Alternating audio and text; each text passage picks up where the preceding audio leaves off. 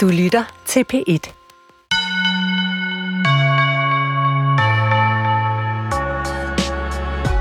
Vi ser et øh, skolefoto fra da jeg gik på øh, handelsskolen i Horsens øh, første år, så jeg har været sådan noget 18. Øh, og vi sidder her med vores, hey sorry, vi sidder faktisk, kan jeg se nu, med studenterhurene på, så det er jo egentlig tredje, tredje år, vi er lige er blevet færdige med her. Det der, øh, øh, jeg, jeg fik tilsendt billedet for sådan et par måneder siden af, en, af min mors veninders øh, datter, som lige er begyndt, og hun så, at det hang der over, og så tog hun et billede og sendte det til min mor, som så sendte det til mig. Og det, der ligesom slog mig på det her billede, var, at, at når jeg tænker tilbage på den tid i Horsens, så havde jeg det jo ret øh, forfærdeligt. Altså, jeg har haft på et tidspunkt i mit liv, sådan, hvor jeg virkelig havde overvejet, om det var ligesom meningen, at jeg om jeg skulle være her på kloden i det hele taget. Og det var ligesom den her periode i mit liv. Og da jeg så så billedet, så ser jeg jo rent faktisk en, en synes jeg selv, øh, ret attraktiv ung øh, fyr, som vel sagtens kunne have taget i byen øh, med de andre drenge og sådan scoret og været, været ung. Altså han ser jo både slank ud og øh, sådan frisk og veloplagt, men, men og det, det, det, det er ret hjerteskærende for mig at vide, hvordan jeg så egentlig, hvordan jeg havde det på det tidspunkt, og hvordan sådan, den måde, man har det på, og den måde, man ligesom ser ud på over for, for andre, bare, bare ikke altid hænger, hænger helt sammen. Og, og Glenn Bæk, vi sidder jo her i din, øh, i din lejlighed på Nørrebro, og du er aktuel lige om lidt med den bog, der hedder Jeg anerkender ikke længere jeres autoritet øh, og så står der manifest nedenunder. Og det, jeg gav dig som en slags opgave inden samtalen, det var, prøv at finde et billede, et foto, som har relevans for det jeg, der også er i bogen. Og jeg kan ikke lade være med at tænke på, når du beskriver dig selv som yngre, øh, iført det her mainstream-tøj, som jo også de andre drenge har på på billedet, altså Levi's og cowboyskjorten og øh, de der øh, sneakers. Øh, altså om du blandt andet har skrevet den her bog til den dreng, der er på billedet. Det, det, det, det har jeg. Øhm, jeg tror, jeg har skrevet den bog til flere versioner af mig selv igennem tiden. Der har været øh, et væld af sådan forskellige autoriteter, som på hvert deres tidspunkt har været undertrykkende for mig at skulle øh, leve øh, under. Øh, og på det her tidspunkt i mit liv, var der helt klart sådan noget... Altså, der var, nogle, der var sådan nogle homorygter om mig på skolen der, og der var en anden dreng, som var blevet sådan udpeget som, som svansen, og jeg var bare virkelig lettet over, at det ikke var mig, fordi han fik godt nok tur. Altså, det var både med papirskulder i timerne, hvor lærerne var nødt til at kigge væk, fordi de skulle undervise, og i, og i frikvartererne gik det så endnu øh, voldsommere for sig. Øhm, og ja, det, jeg, jeg kan bare huske, at det var sådan tre års... Øh,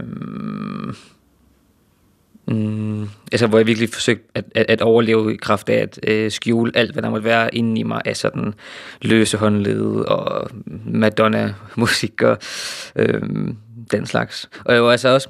Øh, jeg har også haft nytårsaftener på det her tidspunkt i mit liv, hvor Øh, jeg tror, jo, jeg fortæller min mor på et tidspunkt, at jeg skal ned i byen og mødes med, med drengevennerne ind i Horsens, og jeg kunne bare se, hvor glad hun var for, at jeg skulle ud og være øh, sådan ung med de unge. Og, men det jeg så gjorde, det var, at jeg tog en taxa, og så øh, i stedet for at tage ned til de andre, så tog jeg ud i en skov øh, i tæt på Horsens og sad, og sad der indtil klokken øh, 6 om morgenen, inden jeg kunne, så kunne komme hjem og og, og fortælle, hvor fed en bytur øh, jeg havde haft. Så det var, det, var, det var meget sådan, det var for mig i de der de tre år der.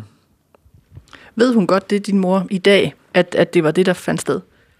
Ja, det, det gør hun. Øh, der er en scene i min, øh, i min debutroman, Farskibet, fra den der nytårsaften, hvor øh, ja, det er så, der, der er sådan en veninde med, en barndomsveninde med i, i taxaen der, og hun prøver at, at overtale mig til at tage med hende i byen, og jeg, og jeg siger, at det kan være, at vi mødes senere, jeg skal lige mødes med drengene først, og, og sådan noget, og så slukker jeg jo bare telefonen, og giver, giver ikke lyd til nogen. Øhm, men, men min, min mor har jo læst øh, min farskibet der, hun har også læst den, den nye, øh, så ja, hun, hun ved det godt. Hun spiller jo også en rolle i den nye bog. Øh, som sagt, hun spiller en rolle i Farskibet, den øh, hvad skal man sige, selvbiografiske debutroman, øh, som du fik meget anerkendelse for, og som blandt andet beskriver din fars øh, selvmord, dit forhold til din bror René, øh, den måde din mor prøver at klare sig på bagefter, øh, de ubehagelige kærester, hun får, som øh, på mange måder sådan tror jeres familie. Øh, og det spiller også en rolle i den her bog. Øh, altså der er for eksempel øh, altså sådan et helt kapitel, der hedder øh, Mig og min mutti. Øh, jeg vil gerne lidt længere ind i, hvad, hvad det er for et jeg, der taler her. Øh, det er selvfølgelig knyttet sammen med det andet, øh, vi også talte om, altså de oplevelser, du har som ung, og forholdet til din mor, men, men hvad er det for et jeg, der ikke længere vil anerkende nogens autoritet? Vi skal også tale om, hvis autoritet der. Øh, jeg fandt en meget interessant betegnelse, du bruger om, om dig selv, dit jeg. Du siger i bogen, at du er en sær selvmodsigende blanding af prul og elite. Mm.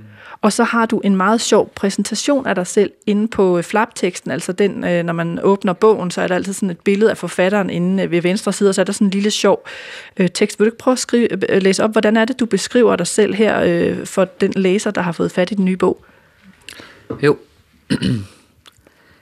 Glenn Beck, forfatter og privatpraktiserende psykolog på deltid, født i Horsens i 1991, homoseksuel mand, hvid, lykkelig, 172 cm, kvapset, rasende, skuffet, mumlende, bor sammen med sin kæreste på Nørrebro, har ingen fast ejendom, ingen arv i sigte. Hans far, som var postbud, begik selvmord, da Glenn var 5 år, og hans lillebror 3 Hans første stedfar var alkoholiker og voldelig, den næste brolægger og mildest talt grænseoverskridende. Hans mor arbejdede som buschauffør. Han er den eneste i familien, der har gennemført en videregående uddannelse. Til dagligt døjer han med piskesmæld efter et biluheld som 18-årig. Glenn går selv i psykoterapi på femte år, har kørekort. Hvorfor var det de her ord, der skulle på for at beskrive dig som forfatter, fordi nogle gange så står der jo bare, øh, har udgivet den og den bog, født der og der, øh, og så ikke så meget vundet de og de priser. Jeg prøver med bogen her at gøre mig umage for at øh, skildre et sådan sammensat jeg. Jeg prøver at øh, forholde mig til, hvad jeg er rundet af, og overfor, hvor jeg er i dag, og hvordan de forskellige øh, klasser og erfaringsverdener på en eller anden måde kan møde hinanden, og kan de møde hinanden, det er jo det, jeg synes, de skal kunne. Øh, I kraft af, at jeg har boet i København nu i fire år, og i kraft af at have været en del af nogle miljøer, blandt andet centreret omkring kunstverden, oplever jeg, at vi bliver dygtigere, eller jeg oplever, at vi, der i hvert fald er en interesse for, at vi taler om sådan noget med, at hvem har hvilke øh, privilegier, og hvem har hvilke kort på hånden, og hvem har øh, ret til at udtale sig om hvad, og hvornår, og, og hvorfor. Øh, men på en måde, hvor jeg ikke rigtig, hvor jeg lidt savner samtidig øh, sådan blikket for, eller øh, at du jo meget sjældent kan aflæse bare ved at kigge på en person, bare ved at se på sådan det visuelle udtryk af personen, eller hvordan personen performer, øh, altså hvad vedkommende er rundet af. Du kan jo ikke se mine klassetraumer på mig. Skulle jeg gå rundt og spille underklasse for at have lov til at tale øh, på vegne af, af nogle ting, jeg øh, har oplevet en, en gang. Så det er det, det, det, teksten øh, under mit, mit, mit øh, billede her handler om, øh, at jeg er en øh, sammensat person, øh, og det er kompliceret, og det øh, skal det, det synes jeg, det skal have lov til at være. Det, det, det, det, det, det, det er simpelthen for sådan øh, forsimplet at skulle øh, reducere mig til for eksempel øh, homoseksuel mand, øh, fordi der, eller, eller øh, underklasse, eller, eller højtuddannet øh, psykolog. Altså, der er ikke nogen af de enkelstående øh, markører, som virkelig fagner mig. Men jeg kan ikke, øh, altså inden vi, inden vi begynder at, at læse lidt, jeg har fundet nogle steder, jeg gerne vil have dig til at læse op. Altså betyder det så noget for dig, øh, hvem du bliver interviewet af? Altså at du for eksempel bliver interviewet af mig. Altså tænker du, at der er nogen, der har mere ret til at have den her samtale, eller at det, altså de spørgsmål, man stiller øh, til dig, også øh, hvad skal man sige, er født af det, interviewerne er rundet af. Altså, hvordan tænker du om det møde, vi har, for eksempel i forhold til mødet, hvor du er inde i tv og skal i deadline? Jeg øh, er rigtig glad for at blive interviewet af alle mulige forskellige mennesker, uanset øh, hvem de er. Øh, og øh, det eneste forskel, oplever jeg, er, at der er nogen, hvor jeg skal forklare lidt mere end andre. Øh, der er nogen, som har sådan en indgangsvinkel til interviewet, som er, findes der overhovedet et klassesamfund i Danmark, og hvorfor er det et problem? Og så er det ligesom der, vi starter, og sådan er det faktisk ofte, øh, at jeg på en eller anden måde øh, skal øh, sætte ord på, hvad... Øh, altså, nogle gange tænker jeg, at hvis, at, det, at hvis det var fisk, så skal man forklare en anden fisk, hvad, hvad vand er. Det er sådan lidt, det er ret, det er ret jeg synes, jeg synes jo klasse ting gennemsyrer øh, alting, men, men for mig at se, så er det bare vidt forskellige samtaler, som er berigende på hver deres måde, at jeg samtidig, samtidig taler med folk, der kan spejle sig i det, jeg har skrevet, og samtidig taler med folk, som øh, har haft nogle andre kort på hånden. Skal vi så ikke prøve at kigge lidt nærmere på, hvad er det, hvad er det, det her jeg er rundet af, og hvad er det, det betyder? Du har, øh, du har side 33. Der er simpelthen det, det hovedkapitel. Bogen består af forskellige hovedkapitler, og, og der er et hovedkapitel, der hedder, simpelthen hedder Klassesamfundet. Øhm, og på side 63 øh, laver jeg en form for, for præsentation af sig selv og, og det sted, vedkommende kommer fra. Kan du ikke prøve at læse side øh, 63, 64 og 65? Altså så får man i hvert fald sådan en, en fornemmelse af, hvor er det, det, det jeg kommer fra. Der, hvor jeg kommer fra, er køn noget, man er, hvis ikke man er grim. Der, hvor jeg kommer fra, åbnede vi sjældent en bog. Når vi gjorde, handlede den sjældent om os. Det gjorde vi os slet heller ingen forestillinger om, at den kunne handle om os. Der, hvor jeg kommer fra, opdrages pigerne til at udvise forståelse, overbærenhed, de tilskyndes til at være kompromissøgende, forøjelige, kontrollerede, overvågende, selvtilsidesættende, tålmodige, omsorgslimen, der skal holde sammen på familien, mens drengene helst ikke skal spekulere for meget over konsekvenserne af deres opførsel, og i øvrigt hånes for at være tøvende, vattede, sårbare, ikke hårde. Der, hvor jeg kommer fra, er man en mand, hvis ikke man er en kvinde. Der, hvor jeg kommer fra, forveksles femininitet med mangel på kompetence og autoritet – der hvor jeg kommer fra, vokser langt de fleste mænd op uden at have lært særligt konstruktive måder at håndtere deres følelser på. De enten undertrykker dem eller vredes eksploderer for at genetablere hierarkierne, forsvare stoltheden, men det er selvfølgelig heller ikke kun deres skyld, der hvor jeg kommer fra. Findes alverdens nuancer ikke inde i hovedet på mændene. Derinde findes til gengæld et fokus på at bevise deres værd som mand – ved at forsørge familien økonomisk, så det er bekymringer vedrørende penge, ære, matrikel og belønningsfisse, størrelse og højde, der fylder inde i hovedet på dem, mændene. Men det er selvfølgelig heller ikke kun deres skyld, der hvor jeg kommer fra, hersker nogle ekstremt høje forventninger til, hvad det vil sige at være mand, en rigtig mand, så høje, at mændene i bestræbelserne på at efterleve dem, helt kan vemmes ved synet af andre mindre maskuline mænd, der ikke i samme grad forsøger at overbevise om deres potens. Krudt i armene. Min farfar tævede min far. Min far begik selvmord.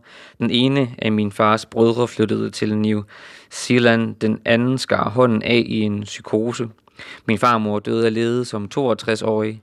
Jeg vil ikke længere. Sådan gik hun den sidste tid og fægtede over selv de mindste ting, og jeg har aldrig oplevet en eneste af mine stedfædre spørge til min biologiske far, interessere sig for min sorg. Min første stedfar forgreb sig på min mor. Min seneste stedfar oplevede jeg også være voldelig, truende, vanvidskørende og for rolle dyrkende, ekstremt krænkelsesparat, familiens suverænt største barn. Så stort et barn, at der kun blev plads til os andre, når hans behov var tilfredsstillet. Det manden vil have, tager han des rigere eller overlegen han er fysisk, des mere selvretfærdig vil han blive, des villigere til at acceptere junglelov, ulighed, verdens gang, så længe han blot får, hvad retmæssigt er hans. Ringe til en ven, hvad fanden mener du? Jeg fejler ingenting over mit liv, og det bliver det så over mændenes liv, eftersom de er overrepræsenteret i selvmordsstatistikkerne. Umiddelbart giver jeg heller ikke meget for den queerness, der udspringer af et forældrekøb ned til søerne i København. Ja, jeg er misundelig. Jeg giver umiddelbart ikke meget for modet til at gå klædt, som man vil, når man allerede kommer fra en opvækst, hvor ingen ville en det ondt. Jeg giver ikke meget for attituden, det rolige nervesystem, når selvværdet, du rider på, podes ind i dig af et par nærværende, kærlige omsorgspersoner.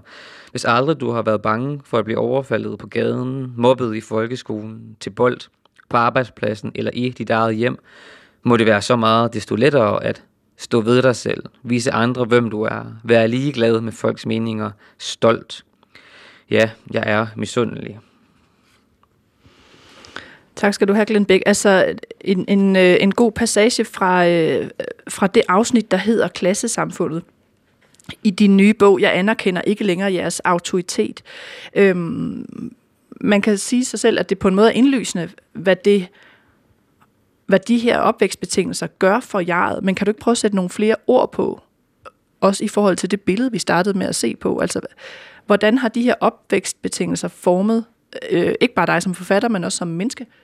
Øh, altså, da min, da, da min far døde, var jeg fem år, og jeg skulle ligesom være øh, en, en lille voksen for min mor. Det var jo ikke noget, hun beder mig om eksplicit, men hun falder jo fra hinanden foran mig. Øh, hun falder fra sig selv foran mig. Øh, og efterfølgende er der sådan en ret, gennem faktisk hele min ungdom, er der sådan ret, øh, det, er, det er meget utrygt. Altså jeg er sådan, sidder meget på stikkerne, er meget i alarmberedskab, er meget opmærksom på andre mennesker, og hvordan de har det.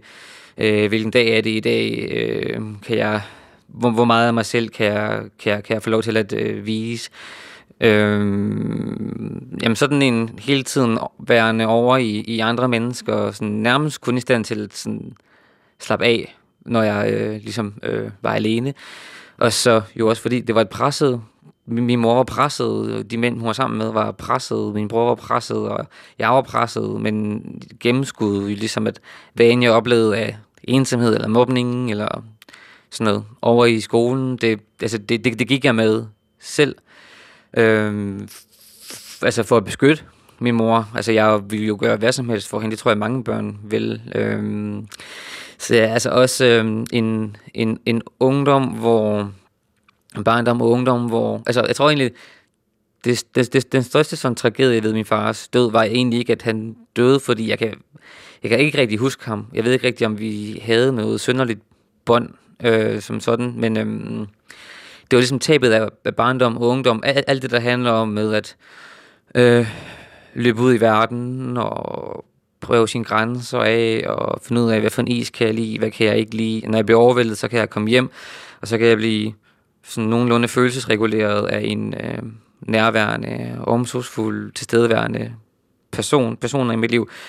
Øhm, de der ting har jeg tilsidesat, og jeg kan mærke som voksen nu, at der er en hel masse på den her front, som jeg craver efter og har haft brug for at indhente. Øh, men det kunne blandt andet være alt muligt sådan et, øh, at rejse, øh, at gøre ting på egen hånd, at øh, udvikle tillid til en, øh, en kæreste. I, I dag har jeg en kæreste på, vi har været sammen i fire og et halvt år, og det er jo faktisk, af, af, af alt hvad jeg har opnået i dag, så er det det, jeg er mest stolt af. Det er egentlig, at jeg har udviklet øh, Øh, et tillidsbånd til, til et andet menneske på den måde, jeg har. Men du kommer jo også ind på i stykket, øh, den misundelse, der er, og siger, ja, jeg er misundelig. Øhm, jeg tænkte, da jeg læste det her værk, det er jo både, som jeg læser det, skrevet på, øh, på sorg og på, hvad skal man sige, øh, jeg vil ikke sige lysten til at fortælle, men øh, nærmest sådan en, ja, hvad skal man kalde det? Altså noget, der skal ud for, at du kan blive mere hel. Og samtidig er der måske også en, en vrede, og jeg kan ikke helt finde ud af, altså, hvordan vil du selv sætte ord på de følelser, der ligesom bærer det her værk? Ja. Øhm, for nogen virker det som... Altså for nogen, der har læst bogen nu, øh, kommer lige, altså, øh, fylder vreden og sådan bitterheden øh, ret meget. Øh, og, det, og, og det gør de også. Der er meget vrede og misundelse og, og, og, og bitterhed, men for mig er der mindst lige så meget øh, håb på forsoning, og øh, der er lige så meget selvkritik, synes jeg, undervejs, som der er øh, kritik øh, udad til. Øh, og jeg synes, stemmen er lige så tøvende, som den kan være bombastisk. Den kan pusse sig op, og så kan den være flov i det næste øjeblik. Øh, den kan række ud, og så kan den give, sende et cirkelspark afsted i det næste øjeblik. Den, øh, den er skrevet på, på alle mine følelser, men, men ja, den har...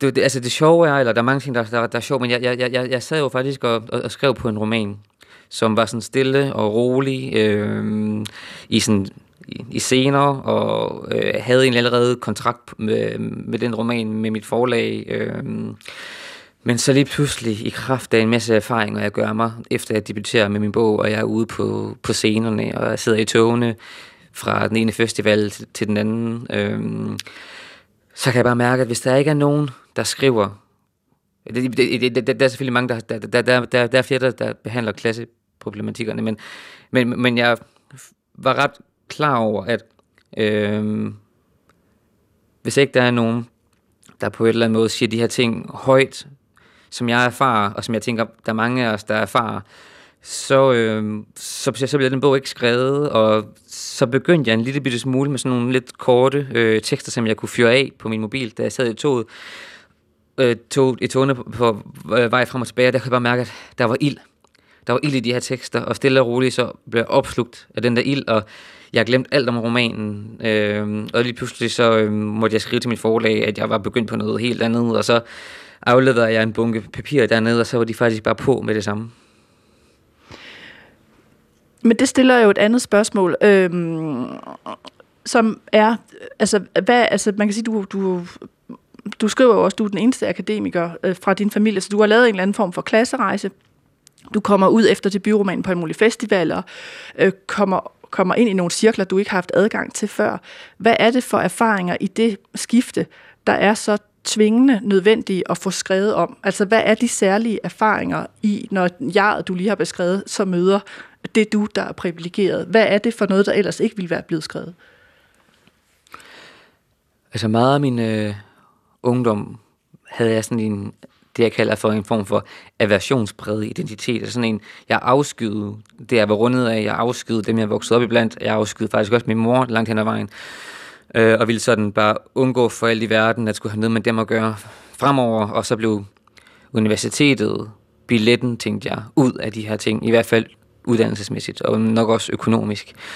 Øh, men så begyndte jeg jo på Aarhus Universitet og sidenhen forfatterskolen i København, og jeg kunne bare mærke, at så kan det godt være, at loftet er højere på andre parametre. Det kan godt være, at det er nemmere at være homoseksuel og, og queer. Øhm, og nemmere at sætte tale med nogen om sådan nogle film, som, altså, om, der, måske der var nogle, sådan et, et interessefællesskab på en anden måde, end der hvor jeg øh, kommer fra. Men så var der bare nogle andre fordomme, og, og øh, sådan nogle andre sociale øh, hierarkier, og, og, og en anden form for, for øh, øh, hyggeleri, og Øhm, og en måde at se på dem, som jeg har vokset op i blandt på, som virkelig, øh, som jeg virkelig brød mig om, altså som virkelig, altså når, når jeg mærker det, når jeg mærker det blik på dem, jeg har vokset op i blandt, fra nogle mennesker, som egentlig har ressourcerne til at vide bedre, eller som har ressourcerne til at uddanne sig, og på en eller anden måde forstå, hvem der måske er de egentlige ofre i det store det hele. Altså, øh, så, så, så, så, så vækker det en form for... Øh, altså, altså, altså, altså, altså, så bliver jeg harm. Altså, så, så tænker jeg, det, det, det, det, det, det kan jeg ikke gå med til. Men er det ikke sådan, hvis man er øh, klasserejsende, altså det er jeg jo så også på nogle måder selv, at man øh, oplever en form for hjemløshed, i mangel af bedre ord, øh, begge steder. Altså både det, man er rejst fra, det man ikke vil tilbage til, og det nye sted, man er kommet, hvor der er nogle andre koder, dem kan man så lære. Øh, I mit tilfælde har jeg ikke været så interesseret i at passe ind, men, men jeg kan mere få sådan foragt for dem, jeg er iblandt nu. Så, så, så spørgsmålet er, øh, med den bog, du skriver, om du tror, at man kan overvinde den der form for hjemløshed, eller om man, altså om, den, om det ligesom er et, et vilkår, du egentlig bare prøver at beskrive yderligere. Altså, hvor er din egen tro i forhold til det? Jamen, det er virkelig, jeg, øh, jeg holder meget af, når jeg møder folk, som, som sætter ord, kan sætte ord på det, fordi øh, jeg føler mig også hjemløs, men jeg tror, jeg har haft lidt svært ved at acceptere den, den følelse. Jeg er ikke rigtig, jeg er ikke, helt, jeg, jeg er ikke helt der nu, hvor jeg har accepteret, at det, skal, at det er sådan, det skal være. Og det kan godt være, at jeg når derhen på et tidspunkt. Jeg, jeg, jeg læste en sætning i, i min kollega øh, Thomas Korsgaards øh, seneste bog, hvor han skriver noget med, og det her, det er ikke ordret, men det er noget i stil med, at øh, jeg kan føle mig hjemme hvor som helst det der er ikke en evne, men en sorg. Og den, og den sætning ramte mig bare sådan lige i gulvet. Jeg forstod ikke hvorfor, for, men, men, men, men, men, men det gjorde den virkelig. Øh, jeg tror, at selvom, selvom det skulle være sådan, at jeg føler mig sådan lidt hjemløs, både når jeg er Horsens, og når jeg så er i visse miljøer i, i København, så vil jeg i hvert fald som minimum have, at når vi taler litteratur, og vi taler kunst, og vi forsøger at være velmenende og fagne så mange som overhovedet muligt, at så skal der også være nogen, så skal vi have en klub, hvor vi kan være hjemløse sammen. Det, det er egentlig bare det, jeg gerne vil prøve at skabe, tror jeg. Ja, altså spørgsmålet er, om det er muligt. Øh, det må jeg lade være op til lytteren, og måske er det også noget, vi kan snakke om. Så lad os tale om den dem, der så ikke er med i klubben, om jeg så må sige, øh, det er du, som også hersker inden for litteraturen, og som sætter nogle begrænsninger på en eller anden måde. Her fik man sådan et indtryk af, at de her øh, mere sådan privilegerede forældrekøbsbørn, som er et sted, men der er også inden for litteraturen nogle grænser. Øh, og jeg fandt øh, et meget interessant sted, øh, hvor du omtaler nogle af dem, du har undervist. Altså, du har også undervist på nogle skrivekurser. Øhm, der, der er der helt tydeligt, at der er et forskel mellem, mellem jeget og duet, altså de unge, der bliver undervist. Vil du ikke prøve at læse op på side øh, 85 og 86, øh, hvor det ligesom slår dig, hvad det er, de skriver om, de her unge? Mange unge, jeg underviser, skriver om køn, krop, kærlighed, klima. De skriver også om sommerhuse, fars sommerhus og mors, men tænker ikke videre over klasseforskellene, refleksionerne, perspektiverne forbeholdes. Boblen, ja, de storbyunge er samfundskritiske og oplyste, hvad angår nogle særlige vilkår, som interesserer dem selv, hvilket der heller ikke er noget ondt i eller mærkeligt ved. Men tænk sig clashet i at overleve barndommen og knap ankomme til voksenlivet, tynget af gæld og manglende uddannelse, traumatiseret med kroniske smerter og så en dag Østerbro hvor ungerne og deres forældre kan føle sig krænket over dig, som kommer vraldende der med plastikposer fra Netto og en upassende tattoo. Ingen Fox for et værdigt kontanthjælpssystem. Ingen Fox for et lige boligmarked. Så er der altså heller ikke mange Fox til overs for Kastanje Karl Oscars revolution af de binære. Eller jeg mener, hvis vi skal have alle med, så skal vi også have alle med. Ja, her en erkendelse af, hvad, hvad de unge, du har undervist, øh, altså hvad deres emner er, ikke? Mors og fars sommerhus, og, og, og klima og kærlighed og krop. Altså, hvad er det for en ændring, du gerne ser i litteraturen, som på en eller anden måde også kan rumme den her klub for de hjemløse? Hvad er det, der skal ske? Jeg tror, jeg tror ikke, jeg bryder mig så meget om det her med øh, den moraliserende, belærende indstilling til at læse på.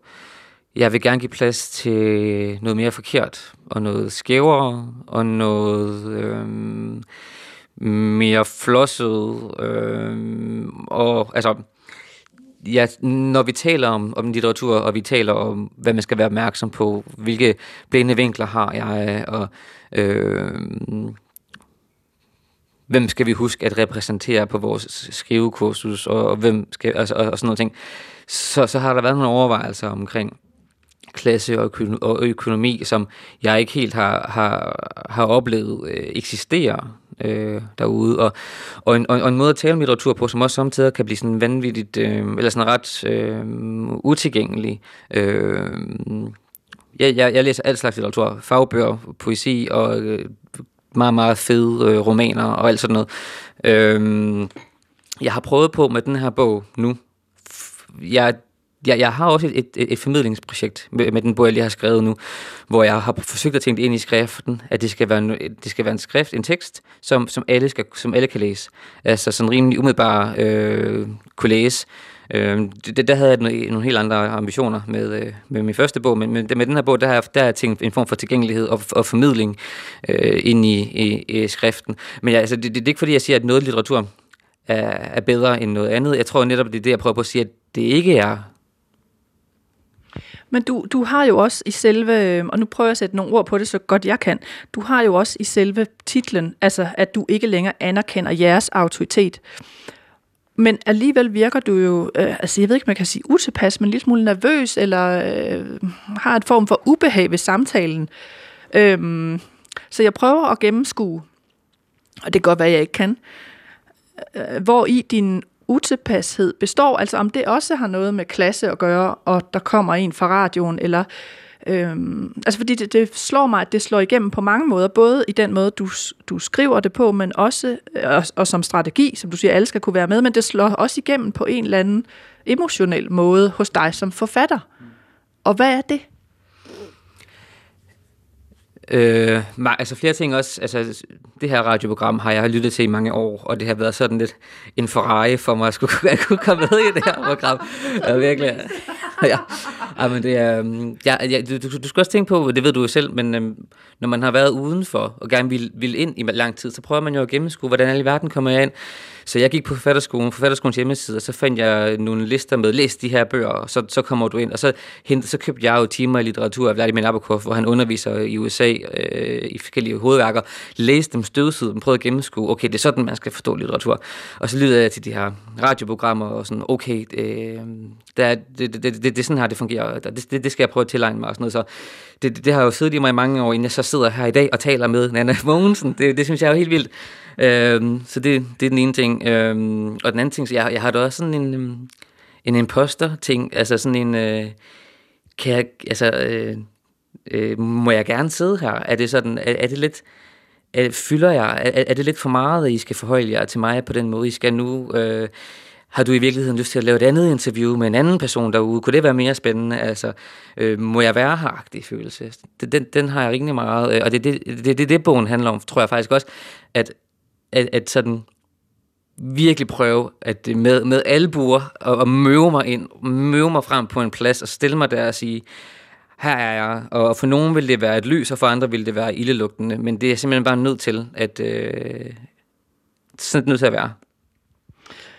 Øhm, men jeg tænker jo ikke, at jeg hellere vil lave et, øh, et interview med en anden forfatter. Jeg har jo øh, for Søren læst denne bog og udvalgt den øh, som meget interessant. Og det sjove er, at jeg tænker jo ikke på programmet som en Ferrari, jeg tænker på det som en øh, Fiat Punto, der dårligt kan køre, og jeg må ud og skubbe på øh, hele tiden, fordi vi mangler ressourcer. Jeg kan prøve at få den her bil til at bare tøfte derhen af. Ikke? Hvis det var en Ferrari, så havde jeg assistenter og kunne lave lækker reportage, ikke? men det er bare den gamle Fiat Punto, hvor jeg dårligt kan starte den.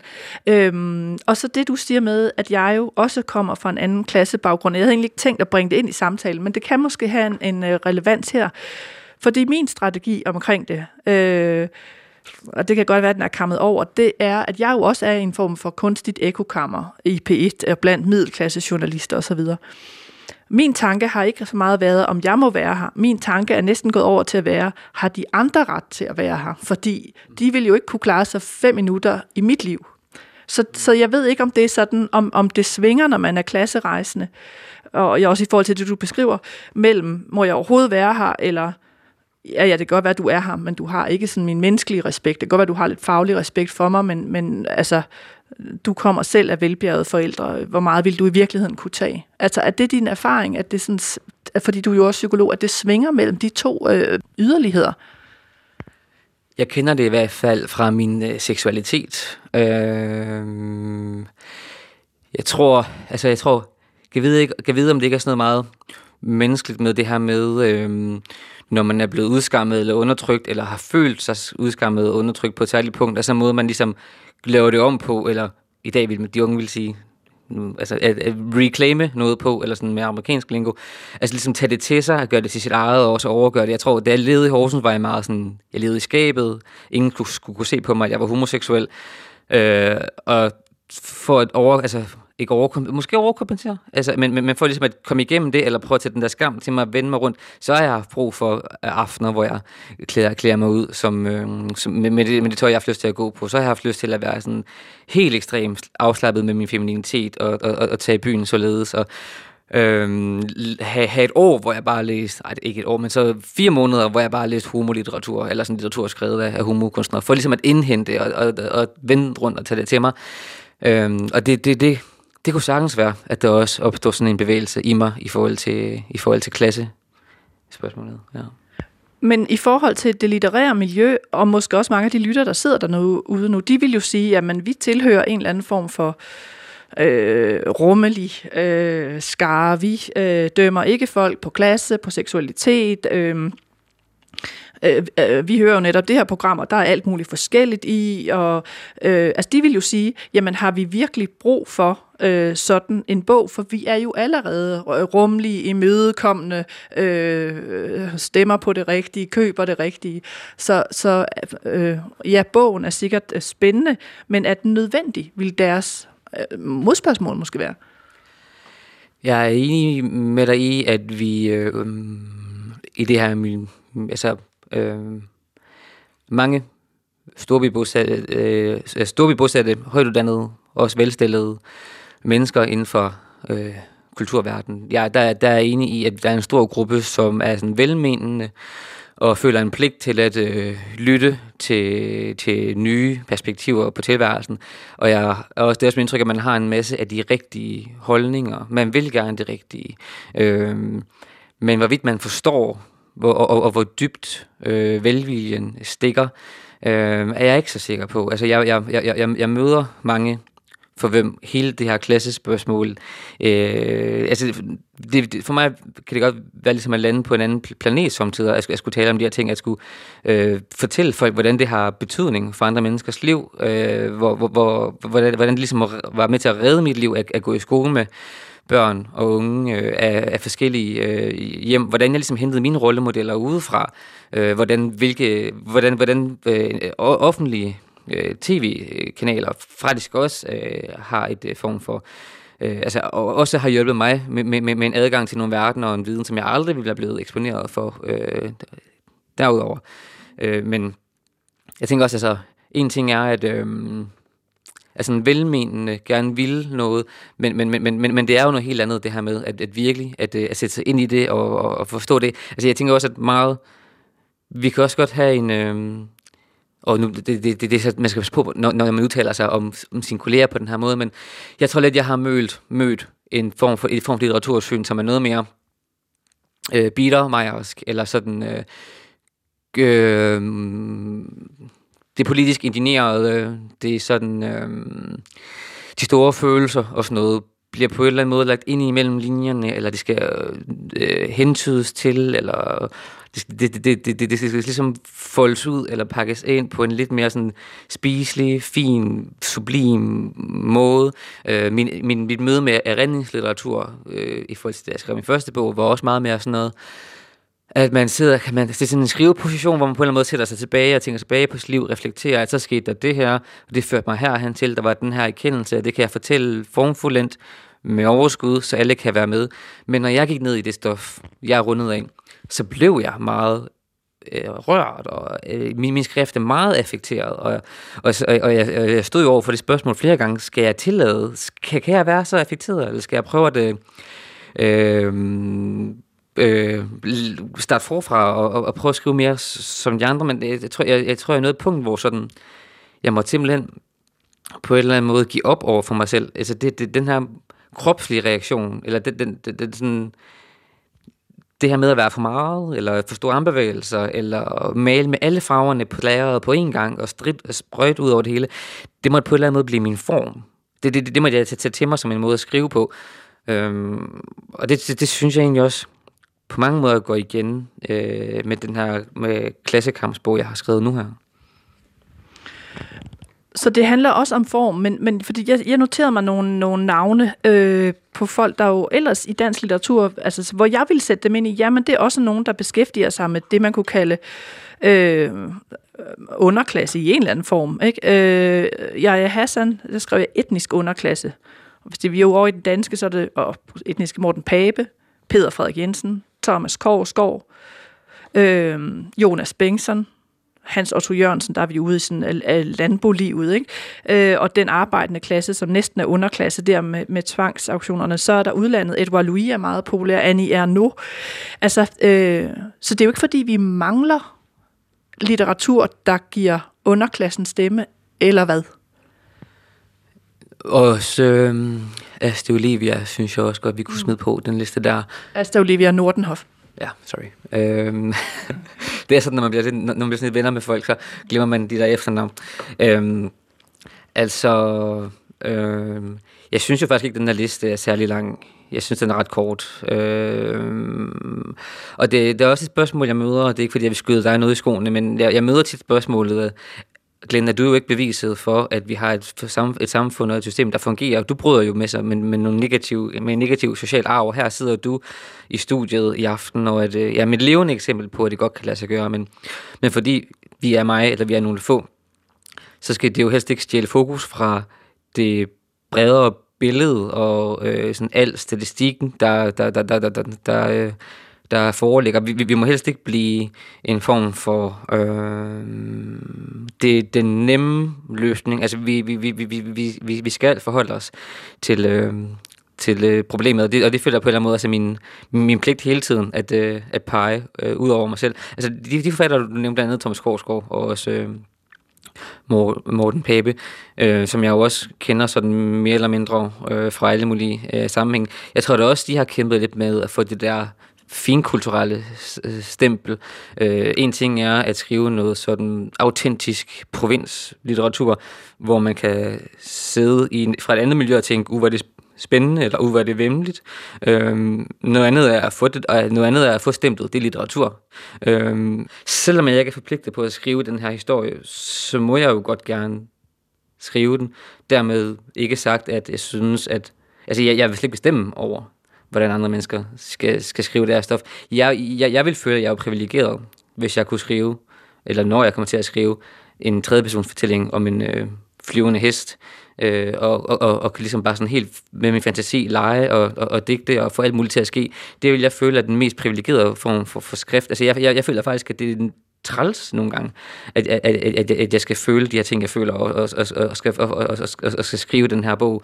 Det er egentlig noget, jeg gerne vil være, være, være, være fri for. Jeg, altså, som, som sagt, jeg, jeg tror, jeg gør det for at blive fri af det. Du har et meget interessant sted, øh, som, som relaterer sig til det her. Øh, det er side 176, øh, som handler om det, du er blevet mødt med i forhold til emnet, og netop det, vi taler om nu med at skrive historien om at komme fra øhm, fra underklasse, og det er bare et lille citat, så, så jeg, skal, jeg læser det bare op. Øh, du skriver, mit liv lettes absolut ikke, når jeg skal forklare, hvor helt ekstremt blindt det er at misunde de erfaringer eller stof, jeg har måttet gennemleve for at nå hertil. Man er privilegeret, hvis man intet nødvendigt har at sige eller skrive om. Men har du mødt lige frem øh, altså misundelse over, at du har været i stand til at skrive farskibet, fordi så havde du de her grumme erfaringer med din fars selvmord og, og, og din mors øh, relation i de her voldelige relationer og, og din homoseksualitet, som du måtte skjule. Altså har du mødt misundelse over, at du havde de emner og de erfaringer at skrive om, så du kunne debutere med den her bog?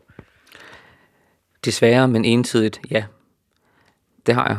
Øh, det er jo en ret afstumpet ting at sige, til en person, der har oplevet, hvad jeg og mange som mig har oplevet, at de misunder de erfaringer for at få noget at skrive om. Men, men jo, det har jeg oplevet, og jeg har oplevet, at der går strategi i den, i forhold til at positionere sig selv og fremstille sig selv i et øh, specielt lys. Øh, jeg oplever øh, altså heteroseksuelle forfattere, som har været heteroseksuelle alle den tid, jeg har kendt lige pludselig øh, Øh, sådan på den måde, synes jeg, spekulerer i, om de måske er det i virkeligheden, eller om der var et eller andet her i forhold til den der queer-bølge, man lige kunne, man sådan på den måde kunne, kunne springe med på. Jeg oplever, at folk, der har haft fantastiske opvækster, lige pludselig har en onkel, der, der øh, sagde noget grimt til dem øh, til en enkelt fødselsdag, da de var syv.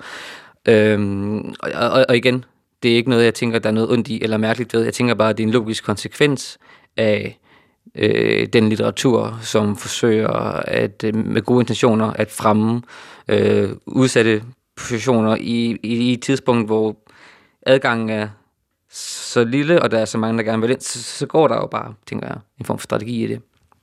Men hvem har været jaloux på dig, eller misundelig på dig over, at du havde det her stof? Fordi tidligere i bogen, så hørte vi det der med, at du var misundelig over andres øh, opvækst eller privilegier, øh, da du var ung, og måske stadig er det. Men hvem har så været misundelig på dig den anden vej? Er det forfatterkolleger for eksempel? Ja, det har det været. Øh, nu vil jeg ikke nævne navn, men, men, men, men det har været sådan noget øh, festivaler, backstage, efter en øl eller noget, ja.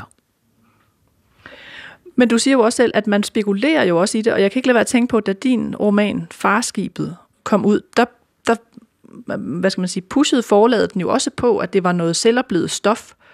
Så hvordan kan du holde din sti ren, og hvor går grænsen i det hele taget? Altså, hvem må, havde jeg sagt, fortælle om lidelsen, og hvor meget lidelse skal man have, for at man må fortælle om den? Altså, det er jo også nogle problematikker, der bliver ret øh, indlysende at tale om i forbindelse med begge dine bøger i stedet for, øh, hvem vi er som personer, og hvem vi repræsenterer som personer, så kunne jeg godt tænke mig, at vi snakkede meget mere om, øh, hvilke handlinger vi, øh, altså hvad, hvad vi gør, øh, altså sådan, om vi er gode personer. Altså det, det er sådan, jeg er ikke så, jeg, jeg, jeg føler mig ret meget kvalt i sådan hele det der traumebingo, der samtidig øh, kan være. Øh, og kan du ikke lige prøve at sætte nogle ord på, også for lytterne? Altså, hvad, når du siger traumebingo, hvad mener du så? Jamen, det er en nedladende måde at tale om det på, men det er jo egentlig bare en forlængelse af, hvad jeg sagde før. Men det her med, hvor man, hvor man forsøger at gennemtænke, på hvilke parametre kan jeg høste noget sympati, og så prøver jeg at spille mig selv på den måde derude. Øhm, og, og, og hele, hele det, den dynamik, siger jeg jo, netop opstår ret logisk, fordi vi har vi, vi prøver at fremme visse ting i, i, i litteraturen. At, øhm, altså, i forhold til farskibet, der, jeg, jeg har jo skrevet på den bog i 5-6 år, allerede inden jeg begynder, øh, allerede inden jeg bliver antaget på mit forlag. Øh, og jeg ændrer ikke i den bog særlig meget. Jo, jo, jo altså sådan strukturelt og så videre, men jeg ændrer jo ikke sådan noget ved den øh, grundlæggende min fortælling efter. Jeg, jeg, jeg, over, jeg overdriver ikke, eller underdriver ikke. Jeg, jeg, jeg, jeg, jeg, jeg, jeg har fri snor til at skrive den, som jeg har lyst til, efter jeg bliver ansat på forlaget. Så at jeg på en eller anden måde lige pludselig indgår i et større sådan udgivelsesprofil, og de tænker mig ind i sammenhæng med deres andre forfattere, det er først noget, jeg bliver klar over, øh, efter jeg har debuteret med, med min første bog, øh, og så videre. Øh, jeg, altså, jeg, jeg, ved, jeg, jeg ved ikke helt, om, om, om det svarede på dit øh, spørgsmål, men, men jeg vil jo, altså, jeg, jeg vil jo ønske en, en, en litteratur, hvor, øh, hvor vi alle sammen følte os så frie, vi nu engang kan føle os øh, inden for øh, rimelighedens rammer af ikke at, øh, ved, hvad ved jeg, undertrykke en hel masse ved at skrive noget forfærdeligt, eller øh, sådan helt vildt uetisk over for sin familie, eller sådan et eller andet. Øh, det, det, det, det, det, det, det vil jeg ikke engang gå ind i. Det, det, det er jo sagtens være også, at der er spændende bøger i, i, i den retning. Men øh, jamen, jeg, jeg, jeg, jeg tror, det er sådan... Jeg tror, jeg skriver den her bog for at ruske op i hele det der sådan hierarki, som, som på en eller anden måde bliver, bliver øh, etableret.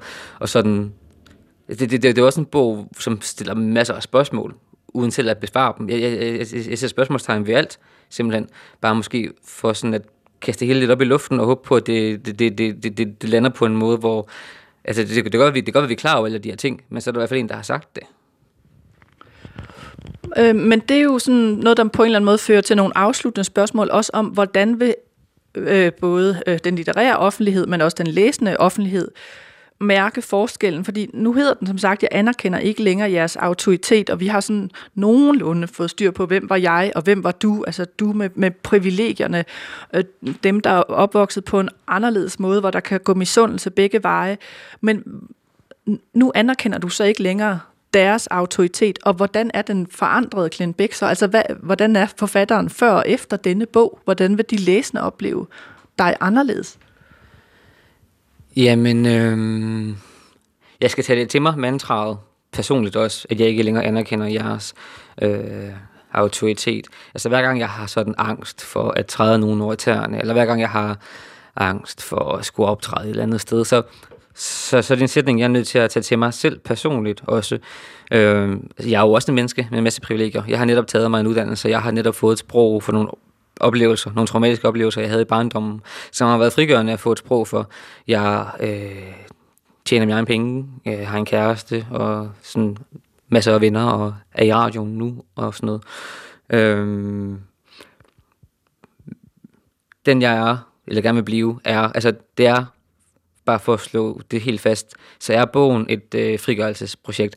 Jeg, jeg, jeg føler, altså, det, det, det, der, der, der er en mærkelig dobbelthed, det vil jeg gerne indrømme. Der, der er en mærkelig, mærkelig splittelse imellem, at på den ene side, så, så, så lige så snart, at jeg indgår i et fællesskab, hvor jeg føler, her er der nogle normer, her er der en måde, du skal føle på, og tænke på, og sige ting på, så får jeg per på stedet en form for klaustrofobi. Jeg, jeg vender rundt på hælene, og jeg stikker af. Øh, og inden jeg stikker af, så kan det godt være, at jeg lige ligger en, øh, jeg lige smækker med døren. Det kan også godt være, jeg, den del har jeg også i mig. Den, den, den anden bevægelse er, at jeg vil også gerne, rigtig gerne høre til. Jeg vil rigtig gerne føle tilhør. Jeg vil rigtig gerne være med øh, sammen med nogen, hvor jeg føler, at vi øh, forstår hinanden og vil hinanden øh, det bedste, og det handler bare og det bare sådan primært handler om noget rent øh, menneskeligt. Men jeg tror, altså den der position, som jeg har i bogen her, føler jeg, hvor jeg på en eller anden måde lidt, altså lidt en, en, en satellit, der svæver rundt omkring forskellige miljøer og har en fod i en ene lejr og en fod i en anden lejr, er sådan, mm, det kan både være vanvittigt ensomt, for jeg gerne vil høre til, men det kan også være helt vildt frigørende, ikke at føle sådan nogen forpligtelse på at skulle op til et eller andet form for øh, æstetik eller holdningsmæssige sådan, overbevisninger. Mit sidste spørgsmål er, at du, du slutter bogen af med, øh, med nogle forskellige ting, men du skriver blandt andet en sætning, der ramte mig meget på side 276, så er vi helt over mod slutningen. Du skriver, i dag er jeg en skamfuld, forkrøblet udgave af den, jeg kunne have været. Nu har jeg jo så talt med den, du er, eller den, du er blevet. Men hvem kunne du have været? Øhm, det er en tekst, mener jeg, som kommer ud af noget mobning, jeg oplevede som øh, barn. Jeg stod og ung. Jeg stod på et tidspunkt, for ikke så længe siden, i Horsens, og så Tænk sig engang, foran mig står min, øh, min folkeskolemobber. Og øh, vi, vi er i kassen i Fakta, øh, og så pakker han sin varer, og vi har ikke set hinanden, eller måske har vi lidt, og så er det min tur til at betale, og jeg har headsettet på, fordi jeg er sådan lidt ude af den, og lidt utilgængelig, og kan ikke rigtig høre, hvad ekspedienten siger, og så siger hun noget, som jeg ikke hører, men som min mobber øh, hører, og så smiler han, og er rolig, og har sådan et eller andet øh, med hende, som er sådan øh, en behagelig måde at være på over for et andet menneske. Altså en respektfuld måde at behandle en kasseekspedient, som taler til en på, agtig måde. Og, og vi går derfra, og der sker et eller andet i min, i min krop, og jeg sådan, øh, kan ikke rigtig forstå, hvordan det her det hænger sammen. Altså min, min mobber op, altså, altså sådan, for det første, det, det, det, var, det var en side af ham, som jeg aldrig sådan, øh, mødt øh, for barns ben. Og, og Gud, han har udviklet sig til at være blevet det her menneske, som, som opfører sig sådan over for en kasseekspient. Og jeg øh, står der og helt ud af den, og øh, altså, hvorfor er det ikke omvendt? Eller, altså, hvad ved jeg? Men det kan godt være, at jeg kommer til at idealisere en, en vis person nu, men nej, det gør jeg egentlig ikke. Altså, jeg, jeg, kender, jeg, jeg kender mange mennesker, hvis nervesystem jeg, jeg, jeg, jeg gerne ville have, eller sådan, hvis... Altså, jeg, jeg kunne godt tænke mig, at, have sådan en, at jeg havde sådan en grundlæggende tillid til, at jeg gerne må være her, og en grundlæggende tillid til, at det hele nok skal gå, og hvis det ikke går, så går det nok alligevel. Øh, nogle, ja, jeg har godt tænkt mig nogle, nogle, nogle sundere måder at regulere min, min, mine følelser på. Jeg har godt have tænkt mig en sundere tilknytningsstil. Jeg har godt have tænkt mig en sundere måde at, øh, altså jeg, jeg, jeg kunne godt tænke mig et, et, et, et, et, et bedre selvværd, således at jeg ikke behøver at skrive 552 øh, siders øh, debutromaner, som på en eller anden måde skal bevise, at jeg har, har, har noget at skulle sige, eller som på en eller anden måde skal bevise mit værd. Det, det, det kunne jeg godt have, have, have været for uden. Altså sådan helt grundlæggende øh, tilpasshedsfornemmelse i, i, i tilværelsen, kunne jeg godt have tænkt mig. Og hvad så, hvis jeg afslutningsvis siger til dig, som sådan en, øh, nu er jeg cirka 15 år ældre dig, men også sådan en klasserejsende, hvis jeg nu siger til dig, at det kommer aldrig. Hvad siger du så? Jeg vil sige, at jeg tror på dig. Øh, jeg vil også sige, at øh, altså nu, i forbindelse med, at jeg selv er blevet psykolog, så har jeg også selv været i terapi, og det er jeg på femte år nu, eller sådan noget, og hold det op, det har hjulpet. Øh, selvom at alle de ting, vi snakker om nu, kan være en daglig kamp. Øh, så de huller, jeg falder i, bliver hurtigere at kravle op af, og jeg bliver dygtigere til at finde den der stige og komme op af de der huller på egen hånd, og også bliver dygtigere til at række ud, hvis jeg har brug for det. Altså de, de, den der liste, jeg nævnte før, med ting, jeg kunne tænke mig at blive bedre til, er jeg blevet bedre til. Øh, og også selvom at, jeg kan godt mærke, at, at du har ret. Altså sådan på sådan en intuitiv plan ved jeg, at du, du har ret. Ja. Skønlitteratur på P1 er slut for denne gang. Jeg var din vært og hedder Nana Mogensen. Glenn Becks bog Jeg anerkender ikke længere jeres autoritet udkommer på forlaget Gyldendal den 30. september.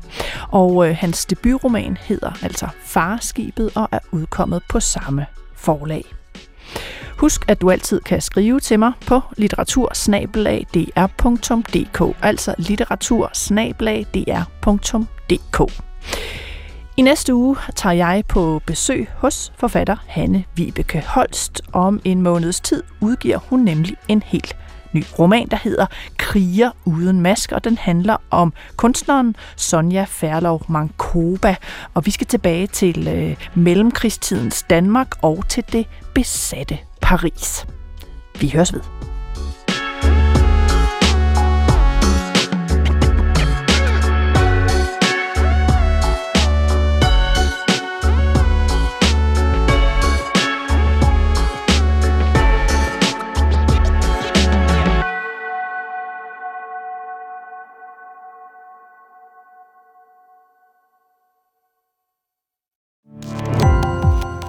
Gå på opdagelse i alle DR's podcast og radioprogrammer. I appen DR Lyd.